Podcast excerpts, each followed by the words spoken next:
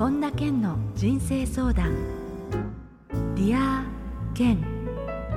皆さんこんにちは。本田健の人生相談 Dear Ken ナビゲーターの小林まどかです。健さんよろしくお願いいたします。よろしくお願いします。いやあの健さんあのこれ YouTube でご覧になっている方はバッグがねいつもと違うっていう風にこの今月変わったなっていう風にお気づきの方もいると思うんですけれど一瞬こうお自宅かなっていう思う感じのね、調度品が素敵で東京オフィスともまた雰囲気が色は違うけれどもなんか雰囲気似てたりしますけれど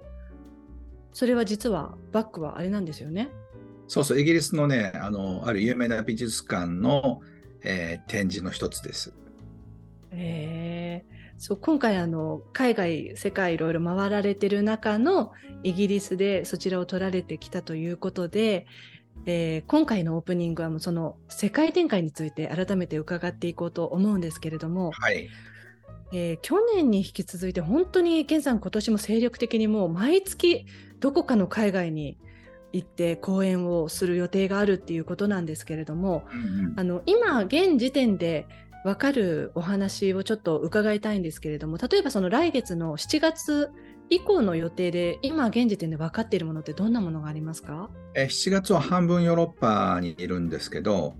今のところ、フランクフルトから入って、フィンランド、エストニア、それからイギリス、アイルランド、で、コペンハーゲンで帰ってきます。あ、最後がデンマークなんですか、じゃあ。そうです。あの、1日半セミナーやるんですけど、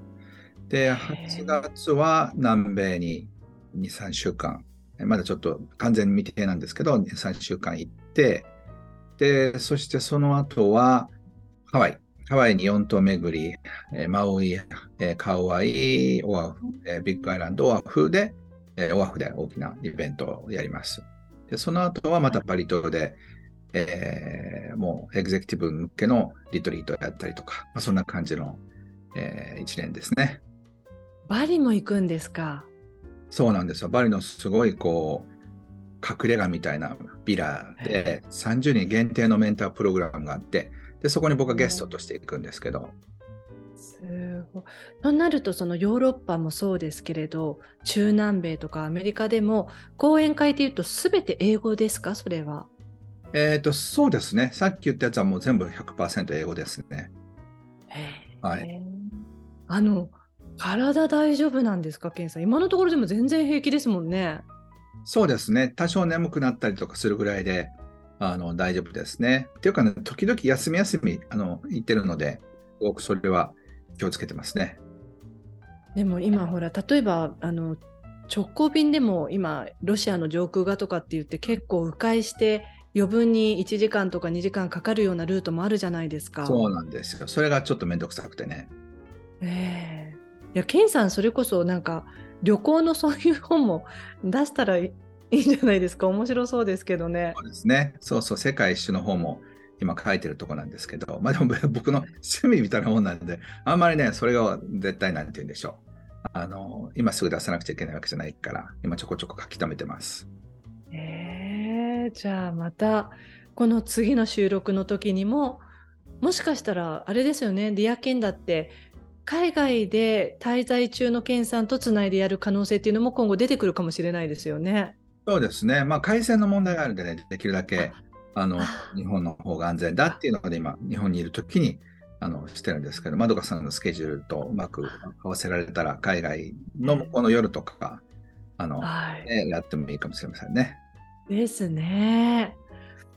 はい、えー、またじゃあいろんなお話を伺うのをね楽しみにしつつ、はい、えー、本田健の人生相談 Dear Ken 今日も最後までお楽しみください。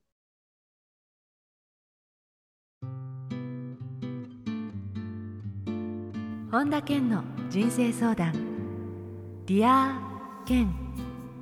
続いては人生相談のコーナーです。このコーナーではリスナーの方からいただいた質問に健さんに立体話法でお答えしていただきます。まずはラジオネーム、泉さん。ケイさん、こんにちは。こんにちは。私はやると決めた目標を達成できないことが多いです。決して高望みをしているわけではないのですが、えー、ミッションコンプリートとはいかず、途中でダメだとなってしまうことがあります。どうしたら諦めずに目標を達成することができるようになるのでしょうか？まあ一つにはね、その一番もうなんて言うんでしょう、こう、もう絶対失敗するわけがない目標を作ればいいんじゃないでしょうか。ああのクリアがミッションコンプリートしやすいものっていうことですね。そうそうそうそう例えば朝6時に起きるっていうのは難しくても、朝起きるだったらどうでしょうか？もう絶対コンプリートするじゃないですか。まあ、そうですね。11時59分までは朝だとしたら、まあ、朝までに起きますよね。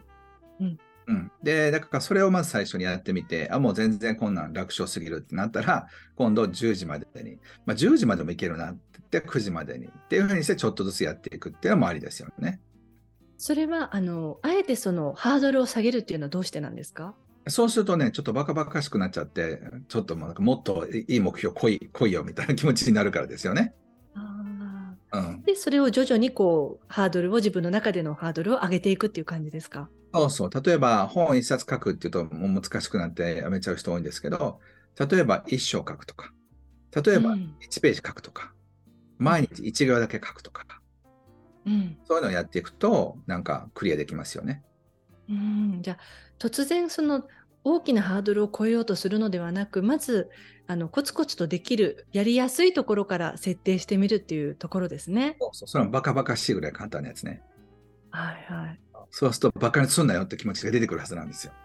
はい。うん。そうするとね、スイッチが入ると思います。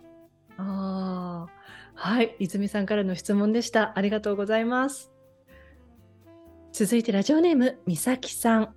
え私は今働いている職場が辛い苦しいと感じることがあります。新卒で働き出して10年近く経ちますが、古い体質の会社で上が詰まっているような状態で、まだまだ新人と変わらない働き方をしています。周りの同世代の人たちは昇給したり、役職に就く人もいる中、今の私の働き方は自分の成長に必要なものか、投げ出した方がいいものなのか葛藤することがあります。アドバイスをお願いします。なんとも言えないんですけど、まあ間違いなく自分の成長に必要なものにはなってない感じがしますよね。で、でもなんかこう、その選択肢があの必要なものなのか投げ出した方がいいのかっていうので、あんまり楽しい選択肢じゃないですよね。うん。だからやっぱりもう、あの新しいやり方をそのしなくちゃいけないタイミングに来てるわけですよ。うん。なので、同じ仕事やってても人間関係が違ったら全然楽しくなるし、辛くて逃げ出したいってことは向いてないってことは、そこに合ってないってことですよね。うんうん、なので、あの、僕は美咲さんの立場だったら、早くどっかに転職する方法を考えますね。うん。ね、なんかこう10年経っちゃったっていうことですけれども、でもまだまだこれからスタート切るのだって全然遅すぎはしないですもんね。そうそうそう。だから自分がもともとやりたかったとか興味あるところに多少給料が下がっても、今すぐ転職することをお勧めしますね。あんまり僕、これ絶対こういうことやった方がいいっていうのは言わないですけども、これはもう明らかに早く転職した方が幸せになれると思いますよ。うん。はい、美咲さんからの質問でした。ありがとうございました。ありがとうございます。続いてラジオネームリリーさんです。ケンさん、こんにちは。こんにちは。仕事で結果を出すために勉強は必要だと思いますが、過去の人たちの成功パターンを学ぶのか、未来を読むのかでは全く違ったアプローチになると感じています。どんなバランスで勉強するのがおすすめでしょうかとうんいうことなんですよね。なるほど、すごい賢い方ですよね。だからそれが、あの2つあるってことをよくご存知な方だと思うんです。はい。ででも例えばあの AI の、ね、進み方がどうなのかっていう勉強だったら過去なんか全く役に立ちませんよね。ああ、そうですね。でも人間関係とかそういうのだと意外と過去のいろんな人たちが失敗したりうまくいったりパターンっていうのが使えたりとかするわけですよ。はい。だから分野によっても違いますよね。うん。うんそして僕の場合は過去のパターンと未来っていうのはハイブリッドで、えーいろんな人から学んでますね。うんだからあのどちらがいいかとかじゃなくて、やっぱりそのあの分野によってもそうだし、えー両方のアプローチってすごく大事だと思ってます。そのバランスってどうされてますか？いやバランスはだから100%ずつなんですよ。普通73とか言うけど、あの過去からも100%学ぶし、未来からも100%学ぶ。だから200%だから普通の人の倍ってことですよね。はい。うん、だから73とか64なんてきちくさいことは考えなくてもいいんじゃないでしょうか。あじゃあこれはそれぞれにそのまあ分野にもよるっていうのもね健さんおっしゃってますけれどもでも健さんみたいにそのハイブリッドでっていう方があのいいとこ取りもできそうですよね。うんうんうんはい、えー、ということでリリーさんからの質問でした。どうもありがとうございました。はい、ありがとうございます。続いてラジオネームプリティサマーさん。私の悩みは最近入ってきた中途入社の新人のやる気が強いことです。ぐいぐい昇進しようみたいなタイプで、うん、もちろん悪いことではないと思いますが私含めて上司もあまり意識の高い熱い人がいる職場ではないので 正直やりにくいです。もう少しゆっくりと丁寧に仕事を覚えていってほしいのですがどのような伝え方が角が立たずに優しいのでしょうかということで面白い、うん、あの普通やる気がないのどうするのかっていうのはよくあるんですけどそうそう強すぎるってまた面白い質問ですね。でまたあの職場がそういう感じじゃないっていうこともねなんか書いてありますけれど。まあでも、あの、それを褒めてあげたらいいんじゃないですか？うん、本当にやる気があって素晴らしいねって。これで丁寧さがあったらもう,、もう完璧だよっていうふうに高げたら、なんか、あじゃあ頑張りますって気持ちになるけど、いや、君やる気あるのはいいんだけど、雑なんだよねっていうふうになった伝え方が違いますよね。全然聞く、その印象が違いますね、今聞いただけでも。ね、そうだからやる気があって本当に素晴らしいし、あのうちの職場にはもったいないと思うって正直。うん、なのでこううちの会社とかうちの課ってねなんかみんなやる気ないように見えるけどもすごく丁寧な仕事やってるっていうのを見てくれたら嬉しいなって。ね、だから何々さん、すごくいいです。何々さん、情熱と丁寧さが掛け算したら、もう無敵だよねって。もう本当にあの、あなたみたいな人が来てくれても、すっごいラッキーでみんな喜んでるって言ってあげたらいいんじゃないでしょうか。いや、いい言葉ですよ。それ聞いたらもう、なおさら、あそっか、丁寧さかとかって思いますよね。ねそうそう。で、私たちに足りないのは情熱だから、ぜひその若いエネルギーをぶつけてほしいし、もう最大で、うん、私たちもね、それを活用させてもらいたいと思うので、ぜひ私たちを引っ張ってほしいっていうふうに言うかな。すごい。そんなの言ってくれる上司がいたら、もっと好きになっちゃいますよ、その職場が。ね、だから認めてあげるのが一番いいことだと思います。はい、そうですね。はい。えー、プリティサマーさんからの質問でした。ありがとうございました。以上、人生相談のコーナーでした。ケンさん、ありがとうございました。ありがとうございます。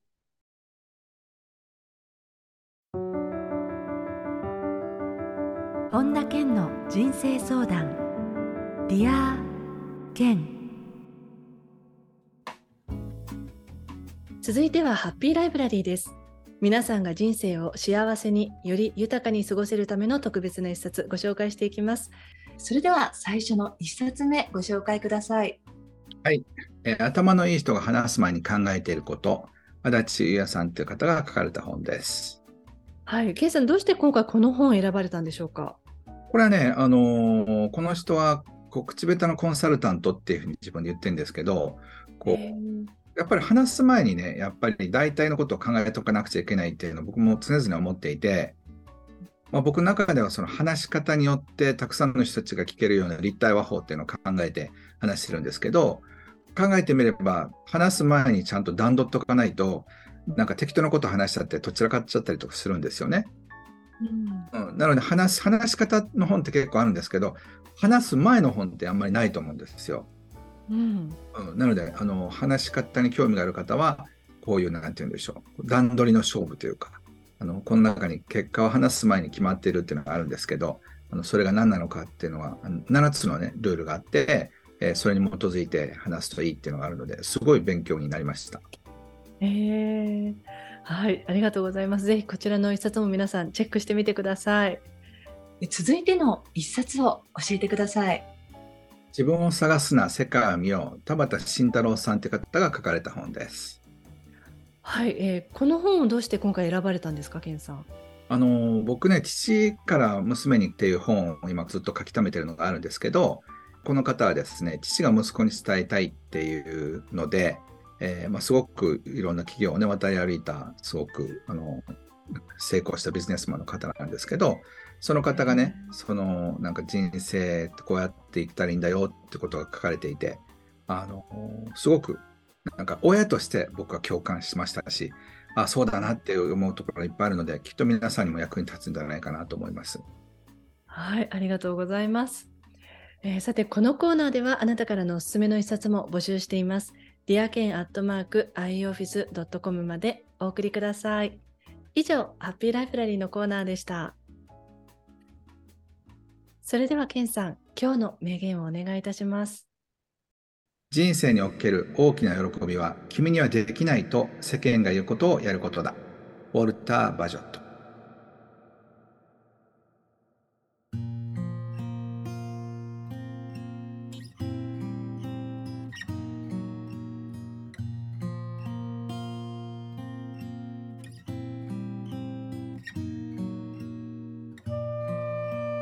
本田健の人生相談、 Dear Ken いかがでしたでしょうか？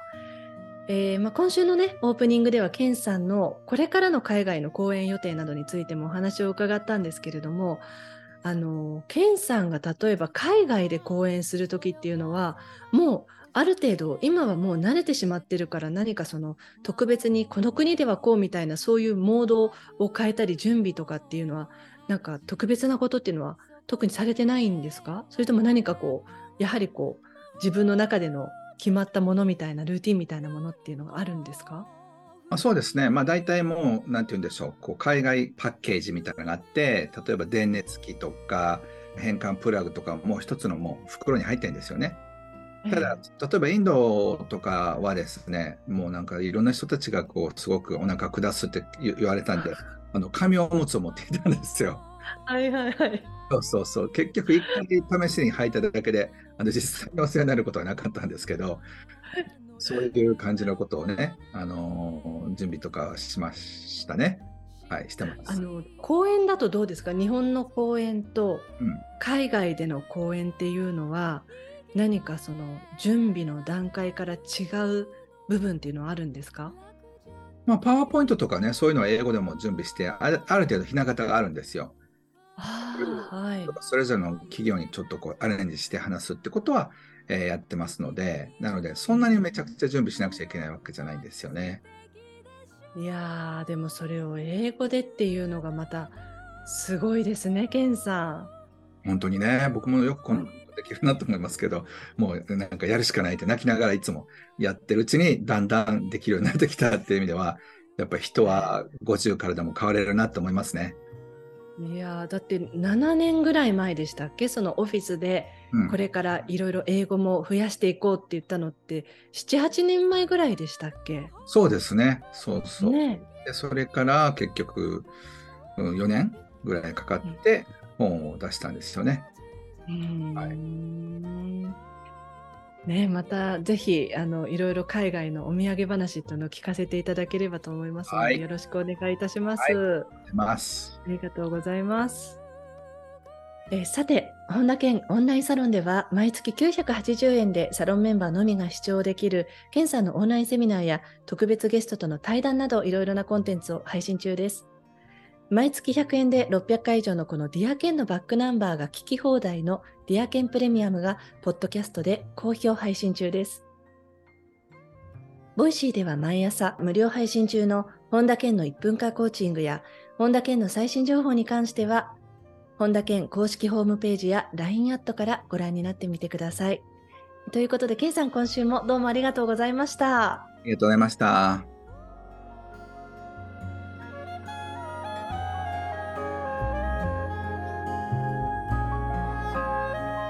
最後に本田健セミナーに関するお知らせです。7月15日土曜日ベストセラー作家が実践している10倍の発信力を手に入れる秘訣が開催されます。詳しくは本田健公式ホームページよりご確認ください。夢の魔法の不思議な力。本田健の人生相談ディアケン。この番組は提供アイウェイオフィス。プロデュースキクタス早川洋平。制作ワルツ高知博桐原哲人。ナビゲーター小林まどかでお送りしました。